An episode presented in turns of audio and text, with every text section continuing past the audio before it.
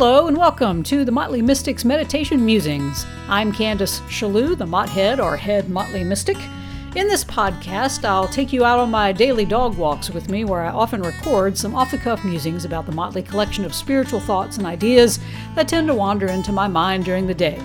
In this episode, I muse about how our culture has changed over the years and how we regard those who seek to become experts in one area of their lives, chasing their passion, becoming masters of their craft.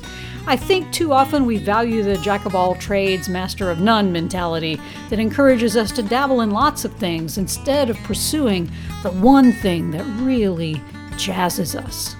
What would happen, I wonder, if we dedicated ourselves to becoming the master of the one thing that is most important in our lives, or should be the most important in our lives, our spiritual journey.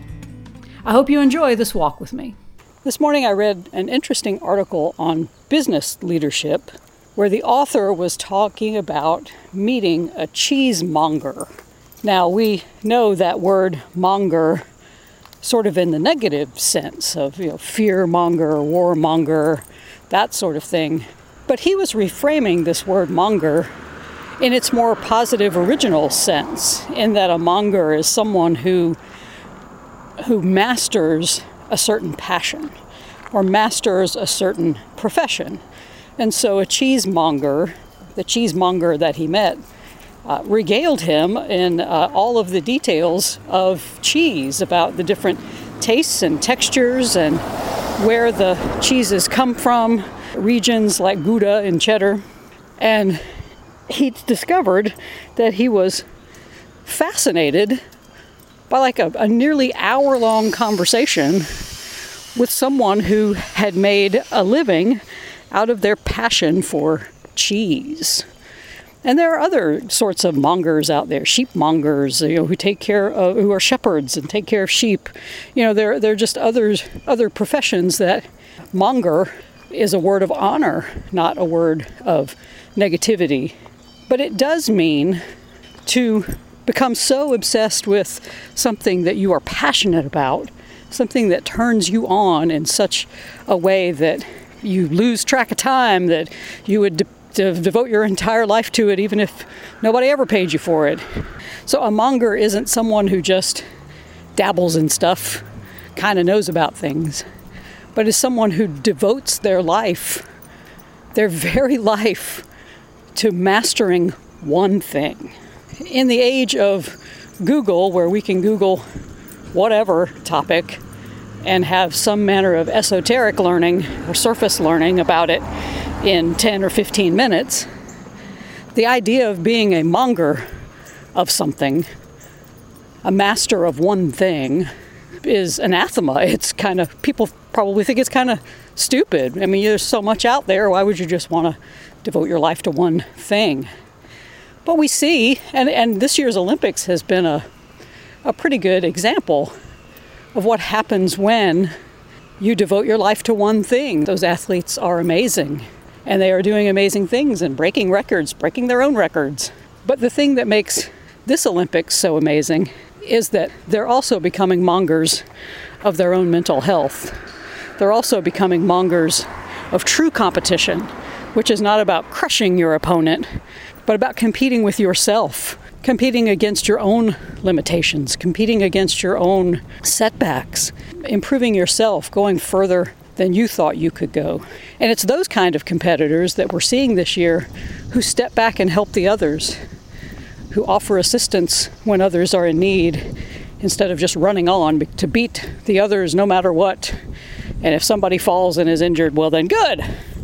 That just means I'm going to win. We see that these mongers of athleticism are also becoming mongers of compassion, that they really are, while competing, not forgetting that they are human and that those around them are human and in need of their love and care.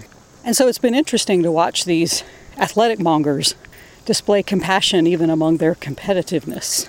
And it makes me wonder about how it would be if everyone who was serious about their spiritual journey, if we could become spiritual mongers, spirit mongers perhaps, focusing on our passion to know holy, to know the Spirit, to know our own divinity better, to know who we truly are better? Can we become our true self mongers? Can we become our divinity mongers? Can we truly practice what it takes to do that? These athletes spend eight hours a day, 10, 12 hours a day sometimes, practicing their craft. They want it so badly. They want to become, not just to know about their sport or their competition, but they want to become the best at it. They want to become the monger. And again, in spiritual practices, sometimes we just do them we do the meditation, we do the yoga, we do the prayer, we do the reading. But are we becoming something else? Are we becoming that spirit monger? Or are we just playing at it? There's been a lot of criticism of Simone Biles and other uh, athletes out there who have taken that step of self care. But that self care is a sign of not just mental health, but of spiritual health. But those who have been criticizing those people are often the folks who play at stuff. They use Google to become a 10 minute expert in whatever it is they think they need to know about instead of going deeper and trying to understand some sort of subject in depth, whether it's athleticism, mental health, spiritual topics. Course in Miracles says you can treat its lessons as toys, and they will be as toys to you. They will just be something you pick up and you play with it for a little while and you put it down and you walk away and you just forget about it. Oh, that was a good, interesting concept there. Course in Miracles, thanks. And then you walk on into your day and repeat the same patterns over and over again that have harmed you and kept you limited and kept you in your smallness. And so often that's how we've treated our spiritual walk. As a toy, as just, you know, that's something I do on Sunday. I, I, listen to the preacher or the teacher and get my fix, and, and then I just go on. And you don't change anything. It's like going to the gym and listening to the trainer tell you about all the machines on the circuit, and then you go, hey, thanks, and you never get on one. you never actually try out the treadmill. You never actually try out the stair stepper. You never actually lift a weight. But you think, hey, I know all about going to the gym. But you don't. You don't know anything. You're not a gym monger yet. You're not a fitness monger, you're just a dabbler. I had taken this to heart really very recently because I listened to I listened to a lot of teachers. I listened to Marianne Williamson's weekly talks for years. I've listened to Michael Singer. Uh, I've listened to Kyle Cease. I've, I've listened to Course in Miracle, other Course in Miracles teachers. I listen and I listen and I listen. And sometimes I feel overloaded and I just feel overwhelmed a lot by all of that information. And I realize I'm going to the gym and listening to the trainer tell me about the circuit, but I haven't jumped on yet. And so I felt challenged over these past few months. I have been toying with the idea of starting a meditation practice, and I have toyed with that idea for years. You know, I got to get the right bench, I got to set up my little altar, I got to have candles and good music, and gee, I don't have all that yet, so I can't meditate. And my teacher, Kyle Cease, says it's just about listening to the silence. And there was something so simple about that that it got me to actually get on the treadmill. It got me to sit down and meditate. It's not about controlling my thoughts. I don't have to do it right. I just have to sit. I just have to sit and listen to the silence. It's not about focusing on the breath that comes in and out of your nose. It's not trying to clear your mind of all thoughts let your thoughts wander. Just let yourself do what you're going to do sitting there for an hour or even 15, 20 minutes. There's nothing to get right in spiritual practices. There is only the determination to do them, to master them, to become that spiritual person that you are. You already are that person. All spiritual practices do for you is take away the things that are blocking you from being and seeing who you truly are. Just like when you go to the gym or when you start a diet, you're just wearing away the layers of the years that, that you have accumulated. You're toning up your flabby spirituality. You're getting in your, your true physical and spiritual state, which is always a state of health, which is always a state of knowing how to take care of your own health, spiritually, mentally, physically. That's the extraordinariness of some of these athletes this year, the Olympics. They know how to do that. They've been doing it, they're modeling it for us. And so we see that the world is waking up. We see that the world is finally catching up to all the spirit what the spiritual masters have been saying for centuries. And so I invite you examine your spiritual practices. Are you playing? Are you using them just as toys? Okay, this is going to make me feel better for a minute. I'm going to have a little fun. Woo, that was great. Now I got to go live in the real world. That's not true. The real world is your spiritual world. And if you play at anything, play at the other one, because that's not even real anyway. So I look at all the things I got to do to go out there and make money. That's my play. I'm just playing at that. I don't need to be an expert at anything in this world. I need to be an expert in my spirituality. I need to be an expert in my true identity, which is to be the light of the world to be an open channel for God's love. And my real work is to remove all those barriers that prevent me from being that.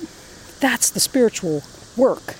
And yes, it can feel like play because I have so enjoyed meditating.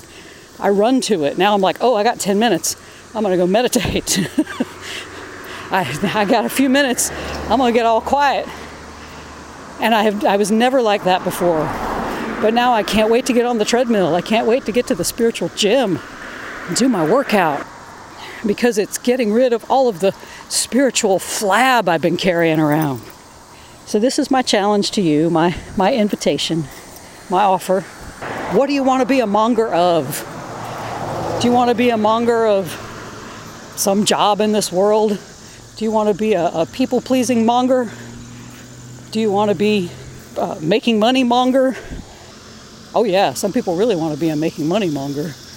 But at what price? Or what, what are you giving up to make all that money? When you know you could live into who you truly are and all your needs get met anyway. So we do this backwards. We play at the wrong things and work at the wrong things.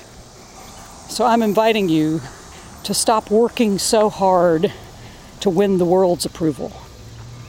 Play at it instead don't take it so seriously. But what you should take seriously, and I'm not saying seriously in a dour way, I'm saying seriously, even in a playful way, is your spirituality. Take it seriously. Become the master of that. Become the master of your spiritual practices. Become the master of the things that attach you to peace instead of turmoil. Become a master at what opens up the joy that is already deep within you. There is nothing here that you have to create. There is nothing here that you have to, to make happen. You just have to remain open. You just have to be willing, as the Course in Miracles says. You have to be willing to see the world differently. You have to be willing to be in the world differently.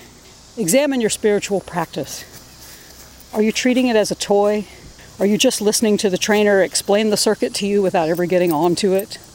If you're treating your spiritual walk as toys, if you're treating your spirituality as something to just play with for one or two days out of the week and not turn into a practice that you do every minute of your life, then I invite you. Dedicate yourself to becoming a spirit monger, a spirituality monger, however you want to view it. Become the best at your craft. Teach love, teach peace, teach joy. And you teach that most effectively when you become it, when you realize that it is the very essence of who you are. Become your true self monger, and the whole world will just say, Oh, yeah. Thank you for spending some time with me during my mobile Motley Mystic Meditation Musings. I hope you'll join me again for future podcasts. In the meantime, you can find more of my writing at motleymystic.substack.com, and you can listen to my sermons and other teachings over at Jubilee Circle by visiting jubileecircle.com. The music you're hearing is a song called Lazy Day by Jason Shaw from the website Free Music Archive. Until next time, keep musing and meandering, you motley mystics.